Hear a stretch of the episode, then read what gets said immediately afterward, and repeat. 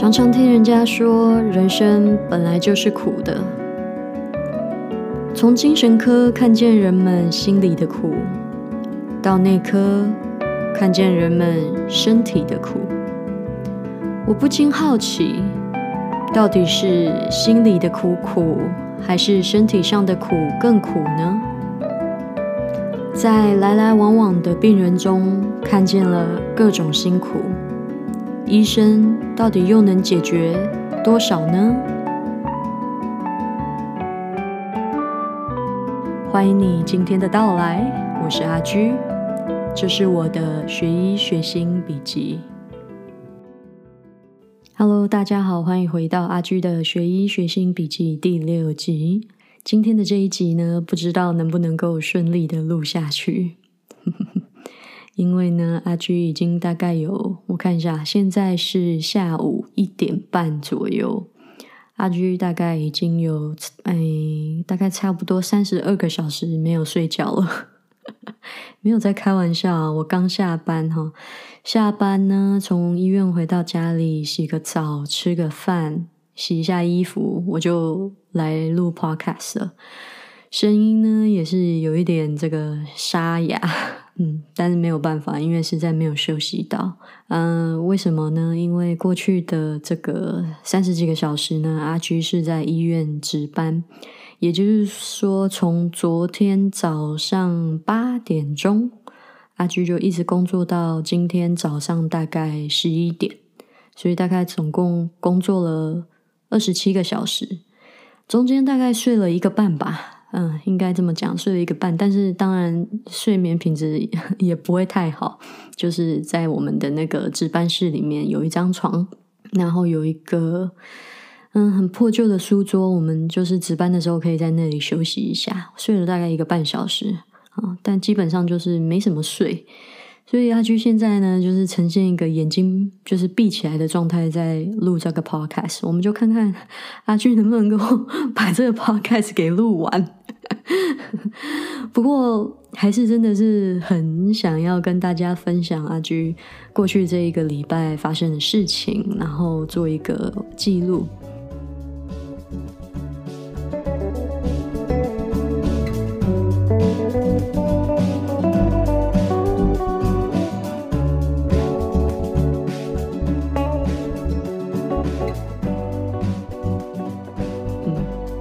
居这么认真的在制作这个 podcast，呃，如果你喜欢阿居的制作的内容，还有整个 podcast 的走向的话呢，欢迎你到脸书或者是 IG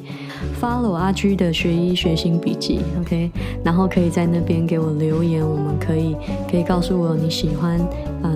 哪一些内容。那不管你是在哪一个平台听到阿居的 podcast 呢，也请按下那一个 subscribe 那个订阅钮，嗯，你才可以看到阿居的更新。也欢迎你跟亲朋好友分享。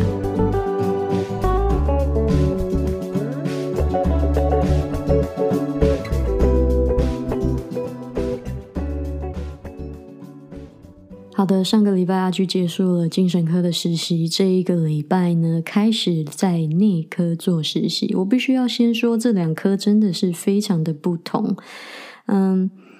光是这个值班就有很大的区别了。在精神科的值班呢，我们是也是一样，就是从呃一般，比如说五点下班好了，五点下班，我们就是五点到晚上十一点是在精神科的急诊做值班。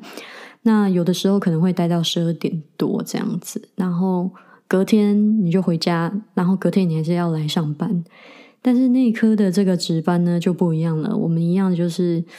比如说都是早上八点进进医院嘛，然后一般来说在病房的 duty 就是做到下午四点左右，然后从四点呢到隔天早上的八点，基本上你都是就是。值班就是急诊室有什么事情呢，就会 call 你，或者是病房里面有什么事情呢，也会 call 你。然后，所以我们就要待在医院，这样子。然后一般来说就是隔天早上十点可以结束，但是也不是每一次都能够那么准时啦。嗯，像今天阿居就大概到早上十一点才结束，然后才能回家，就总共做了二十七个小时，这样很累，真的。这个礼拜呢，阿居已经做了两天这样子的值班了，然后明天还有一天，也就是说，我昨天到今天已经工作了二十七个小时，然后我现在在家休息，然后明天早上我还要再去医院，然后再做二十六个小时这样子，真的是很累哈。不过下个礼拜呢，他们就是会轮班嘛，每一个 team 会会轮班，下个礼拜我就没有那么多值班的 shift，就很 fair，很 make sense。这个值班是一个什么样的概念呢？就是你的身上会带一个 BB 扣，对，就是那个 BB 扣。我拿到那个 BB 扣的时候，我还真的是有一点点傻眼呢。我心里想说，这个东西怎么用啊？没有用过 BB 扣。嗯，不过最后还是有有 figure out 怎么用啊。然后总之呢，就是你那个 B B call 有一个电话号码嘛，然后想要 call 你的人就会打电话给那个电话号码，然后那个电话号码。呃，就会出现一个声音，就是说，请输入你的数字讯息，然后你就点一个数字讯，通常都是一个电话号码，然后那个电话号码就会在你的 B B 扣的荧幕上面显示，你就看到说，哦，有人扣我，然后我要回电到这个电话号码，你就要去找一个电话，然后打电话给那个电话号码，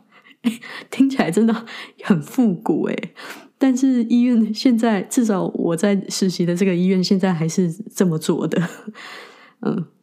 也也就是拜这个实习所赐，我现在知道怎么用 B B 扣。那你可能会想说：天哪，二十几个小时都一直不停的在工作吗？嗯，其实要真的看情况诶，如果有病人的话，那可能就真的是，但中间你可能可以。偷到一点点时间休息，但不一定就是要看有多少病人。阿居第一天实习的时候呢，病人就比较少一点，我就有睡到大概四个小时，但是也是让睡眠品质很差，因为我就一直很害怕会漏掉一个扣，或者是漏掉有人有人给我传讯息之类的，啊，就很怕自己真的睡着然后漏掉。对啊，所以也也没有睡得很好。然后半梦半醒之中还做那种很奇怪的梦，我就梦到自己自己的 B B 扣在梦中响了，我的 B B 扣在梦中响了，然后我就回电，然后是一个 nurse，然后一个一个护士，他就跟我说：“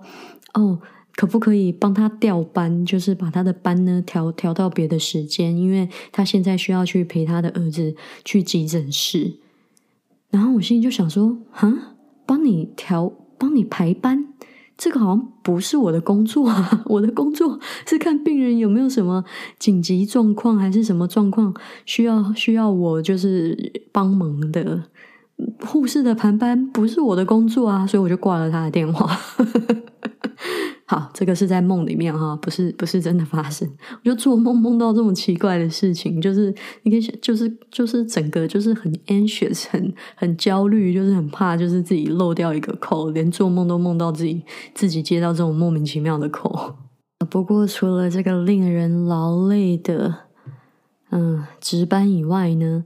内科目前来讲，我们在这个第一个礼拜，我整体的。感觉跟经验都是蛮正向的，我觉得可能跟嗯这个 team 有很大的关系。呃，我这个 team 呢，其实还蛮大的，有有大概两个嗯一年级的住院医师，然后一个二年级的住院医师，然后跟一个四年级的医学生，还有我自己，然后跟。这些人全部都跟着一个老师，所以相比我在精神科的经验，我的我在精神科的时候只有我一个学生，或者是有的时候他会有其他学生，但大部分的时候就我一个学生跟着这一个老师，然后看一整个病房的病人这样子。那现在呢，在内科，我上面有非常多，就是怎么讲，学长学姐嘛，他们都就是比我更有经验。我就是整个团队里面最嫩的那一个，所以处处的呢，处处都被就是感觉被 baby 着，被被被保护着。我就是一个婴儿这样子，所以他们都对我非常好。然后我有什么问题都可以问。嗯，其实这个还蛮重要的，因为在内科，你真的是要嗯为你的病人负责的。像在精神科的时候，我就没有那么觉得，就是当然我还是要为病人负责，但是大部分的治疗的这个决定啊，还有还有很多。嗯，做诊断的决定，做治疗的决定，要做追踪的一些决定。我在精神科的时候，基本上都是我们老师在做。但是因为在内科，它整个氛围跟目的是不一样的。在内科呢，我们称为 Clinical Teaching Unit，也就是临床的呃教学。嗯，中心吗？临床教学团队还是什么？哇，not sure how to how to translate unit，but anyways，就是叫简称 CTU。那它就是怎么讲？嗯，都是基本上就是学生在 run 的，就是住院医师。住院医师就是比较 junior 的，比较年轻点的，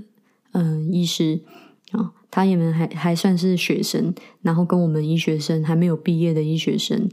团队组成，然后一个一个嗯，staff attending 就是一个正职的医生，主治医师在带领这个团队这样子。当然，最终的 decision 我们都要 run by，都要跟这个主治医师就是讲好。但是你自己一开始，你就要在 CTU 的那个。期待呢，就是你一开始你就要从诊断开始，你就要出你自己的诊断。你就是看了看了病人以后，你要想说他到底是什么问题，他有哪一些问题，有哪一些问题以后，你要想说，那你要做什么样的追踪跟这个嗯。Investigation 呢？嗯，你要你要给他照 X-ray 吗？还是你要给他送去 MRI？要要给他抽血吗？这类诸如此类的这种 investigation，然后之后你要想说你要怎么样的去 manage 它。那即便是即便你是学生，你还是要就是做这件事情，然后要报告给你的主治医师听，然后主治医师可能会同意啊，或者是不同意，然后可能会加一点减一点这这一类的。那对我来这个 baby 的这个医学生来说呢，真的是压力蛮大的，因为我从来就没有做过这样的事情，感觉就好像真的在 push 你要变成一个医生，which 就是 it's supposed to do that，就是。整个在内科的实习的目的就是这个样子，就是要让你练习成为一个医师。那只能透过在 CTU 里面看到的一个一个的病例呢，做一个经验的累积，然后嗯，慢慢的培养成一名医师。那 CTU 的目的呢，就是这个样子，就是临床的学习，然后实际上的呢，去照顾跟嗯治疗病人。另外呢，在内科呢也非常的重视所谓学术的证据。当你在给病人的，不管你做什么，不管你是想要嗯想要做某一个嗯想要抽血做某一个测试，还是你想要给病人开哪一种药，老师都会要求你问你说证据在哪里？为什么要这么做？为什么你要做这个测试？他都需要你给出一个很好的理由，所以真的是蛮有趣的，但是也是蛮嗯，怎么说令人紧张的？因为我就是很很菜鸟的一个啊，那你就可以在学长学姐，然后看他们怎么做的，然后我就尽量 copy 这样看 看他们是用什么样的 style，然后让自己可以嗯更 organize、更有系统的报告给老师。这真的是一门很需要练习的技术诶。那我也很期待，因为我还有四个礼拜嘛，所以我很期待，就是说接下来四个礼拜自己可不可以就是有我学长姐的一半啊？除此之外呢，内科还有一个很大不同的地方，就是它毕竟还是 clinical teaching unit，它主要的目的还是在于教学，所以它有很多很多教学的嗯 session 穿插在你上班的时间。那像过去的这个礼拜呢，我就上了好几堂课哦，就是可能会有一个比较 senior 的比较。嗯，比较资深一点的住院医师会来做一些教学这样子，然后在不同的时候呢，我也常常就是被被教导，被嗯，就是一直有人在教我各种东西这样子，一直都是处于这样子的状态哦。所以他主要的目的还是还是在教学啦。所以我觉得学校安排精神科跟内科 back to back 两先让你。去精神科，然后再去内科，或者是我有些同学是先从内科开始，再去精神科，这样子的实习安排跟顺序真的好有趣哦。因为你一个在精神科，你是你是很多时候你是很需要自己的，嗯，来自于你自己的判断，你就是那个判断的仪器，你就是那一个嗯判断的人。好，但是在内科呢，有好多好多好多好多好多。测试哦，有好多，比如说抽血的测试也好啦，或者是嗯，X-ray 啦、MRI 啦这种各种的科学仪器，精准的帮你测试出来说这个病人是不是有某一种疾病，或者是来帮助你诊断这个病人到底出了什么问题。内科是很精准的、很确定的，然后精神科呢是有一点含糊的，有一点。嗯，灰色地带的感觉啊，所以它也相对的弹性很多。但是内科呢，就比较嗯，怎么讲，一板一眼一点。你所做的每一个动作呢，都必须要有证据来 back you up，知道为什么要做这个动作。所以它是非常 scientifically driven 的，它是很很科学的，很需要科学研究的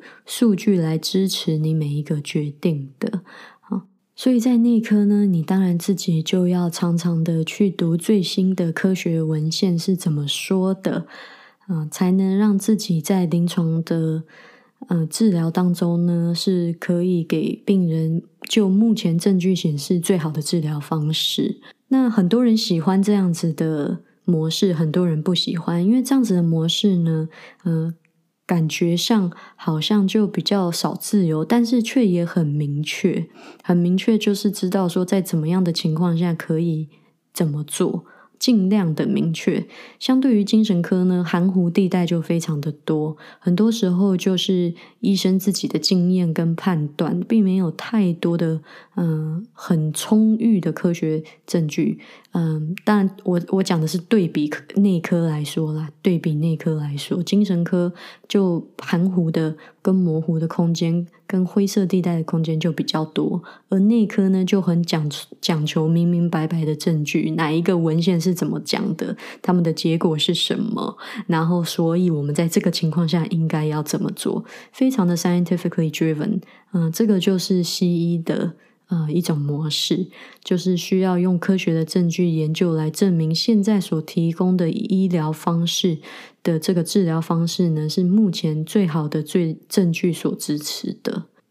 那最后一个最大的不同呢，当然就是病人的部分了。以精神科来说呢，精神科看到的病人基本上在身体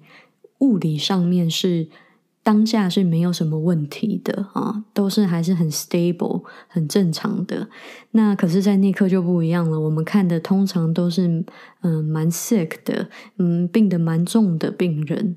嗯，然后通常呢都是急诊室的医师没有办法当下解决的事情，觉得这个病人可能需要住院，他就会转来给我们内科照顾。那所以这些病人呢也相对复杂很多，在就身体的。这个病症来说是复杂很多的，这个跟我之前在精神科的经验当然就很不同啦。因为在精神科我看到的病人，他们的苦呢是来自于他们的脑、他们的心、他们的灵。好，我听过一个精神科医师说，嗯，精神科好像就是要去治疗别人的灵魂，然后内科是治疗别人的身体。我现在真的也有这种感觉，就是两边的人当然都很辛苦，但是他们辛苦的地方是不一样的。一个辛苦的呢是嗯心的部分，另外一个辛苦的地方呢就是很明显的身体的部分。心里面的痛苦呢，并不是很好拿捏，但是身体的痛苦呢，是可以用很精确的科学的呃仪器来衡量的。接下来想要跟大家分享两个病人的故事哦。那一样，为了保护病人的隐私呢，以下的内容所提及的名字都是匿名。故事的内容和细节呢，也做过修改变更，如有雷同，纯属巧合。阿居在内科的第一个病人呢，是一个叫做 Jack 的男生，他有一个肠胃的疾病，导致他一直在拉肚子。他已经拉了好几个月的肚子，每天可能都要去个二三十次的厕所，然后每一次都非常的痛，非常的痛苦。然后整个几个月下来，他已经瘦了二三十公斤，非常的严重的肠胃性疾病，所以他当然受不了，很辛苦的就来。到了急诊室，包括我在急诊室问诊他的时候，他都时不时要跑去蹲一下厕所，所以我就要一直从他的房间里面出来，然后等他上完厕所，我再进去，然后再继续问诊。啊，非常的辛苦，我也看得到他非常的痛苦，而且整个人是都在发发抖的状态，因为他一直在拉肚子，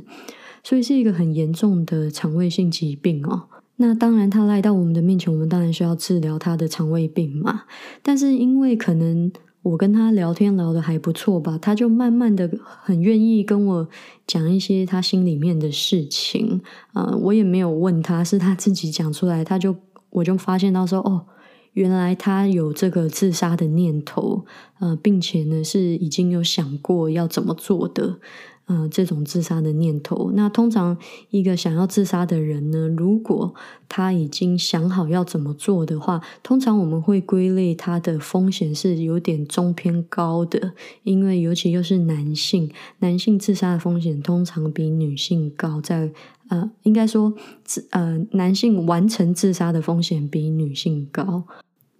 所以当我听到这个的时候，我就当然会特别有警觉性哈，嗯。他的这个身体的痛苦呢，影很深切的影响到了他的情绪啊，使他进入了一种低潮。他觉得每一天他的他都只能待在家里面，因为他每每一阵子就要去拉肚子，他根本就没有办法出去过一个他。想要的正常的生活，比如说他很喜欢呃开车出去，那他现在就当然不能开车，因为他很容易就可能会拉在裤子上啊，他就没办法去 enjoy 他平时喜欢做的那些事情，他也没有力气为自己煮一道饭，所以他的饮食非常的差，有严重的营养营养的这个缺失。他真的是很需要帮助，所以我们就让他住院了，留让他留在医院，我们可以在医院里面给他更好的治疗。这件例子呢，就让阿居想到说，我们的情绪跟我们的身体其实是有连结的。虽然在内科我们看到的大部分都是身体上面的苦，但是我们一定也会接触到心里面的苦，因为很多。病人呢，他们因为身体上的折磨，也会出现情绪的问题跟心里面的问题。那一样在精神科，我也是有看到精神科疾，嗯，就是心里面有一些痛苦的这些病人呢，他们的身体疾病有的有一些人也是很多的。我在精神科实习的时候，也有遇到一个，呃，是是一个女孩子。他的名字呢叫做 Annie。Annie 是一个有思觉失调症的患者。那他也是我见过，嗯，精呃，除了有精神疾病以外呢，他的身体上的疾病也有很多很多很多的。为什么？就是因为他的精神科的疾病呢，导致他没有办法好好的照顾自己的身体，所以就因此有很多身体上面的疾病。所以心跟身身体，还有身体跟心这两个是互相连通的。自从开始做实习以后呢，我就常常看到别人的辛苦的地方。当然，因为都是在医院嘛，而且病人来找你，当然就是因为他们有痛啊、有苦啊、有不舒服啊、有需要帮忙才会来医院嘛。啊，所以阿菊现在是在讲废话，有点累了。不过，就真的看到了好多好多的辛苦。然后就在想说，到底是心比较苦还是身比较苦？我想都很苦吧，好烂的答案哦。我想也不能这样子比较吧，因为身跟心是一体的啊。不管是身体苦还是心理苦，都是主观的你在感觉的，都是主观的你正在承受的。所以不管是辛苦还是身苦，它的苦的那个质量是没有办法去。比较的，因为你没有办法量化那一种辛苦，它是一个很主观的产物啊。有些人可能面对同样的疼痛指数，他并不会觉得很痛啊，但另外一些人可能就会觉得啊，痛的要命。所以痛苦是一个很主观的一个参数，它是取决于你去怎么面对这个辛苦，会产生不同的效应。那么，身为医师呢，到底都在做些什么来，嗯，减轻别人的辛苦呢？当然，开药是一种，倾听是一种，啊，然后跟他们说话，打好。做好一个，我们说 therapeutic relationship，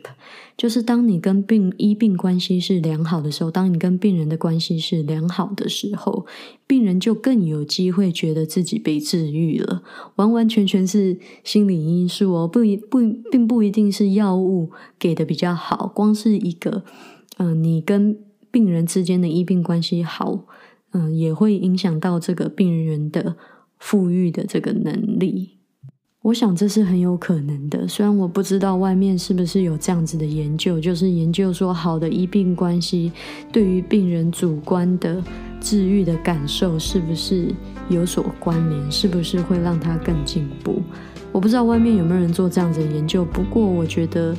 我就我而言，就我的。感觉来而言，我觉得如果你的医病关系好，你跟病人做好良好的关系，他主观上会觉得自己更容易被治愈，说不定也就在身体上，嗯，他的那个反应，说不定，说不定也会也会更好。所以医病关系很重要，不过这是我个人的意见啊，我不知道外面有没有人做这样的研究，如果你知道的话，欢迎告诉我。好的，最后阿居真的累了。嗯，我要去睡觉了。好的，那就先这样子，好不好？好好的，那就嗯，好，下次见。先这样，拜拜，拜拜。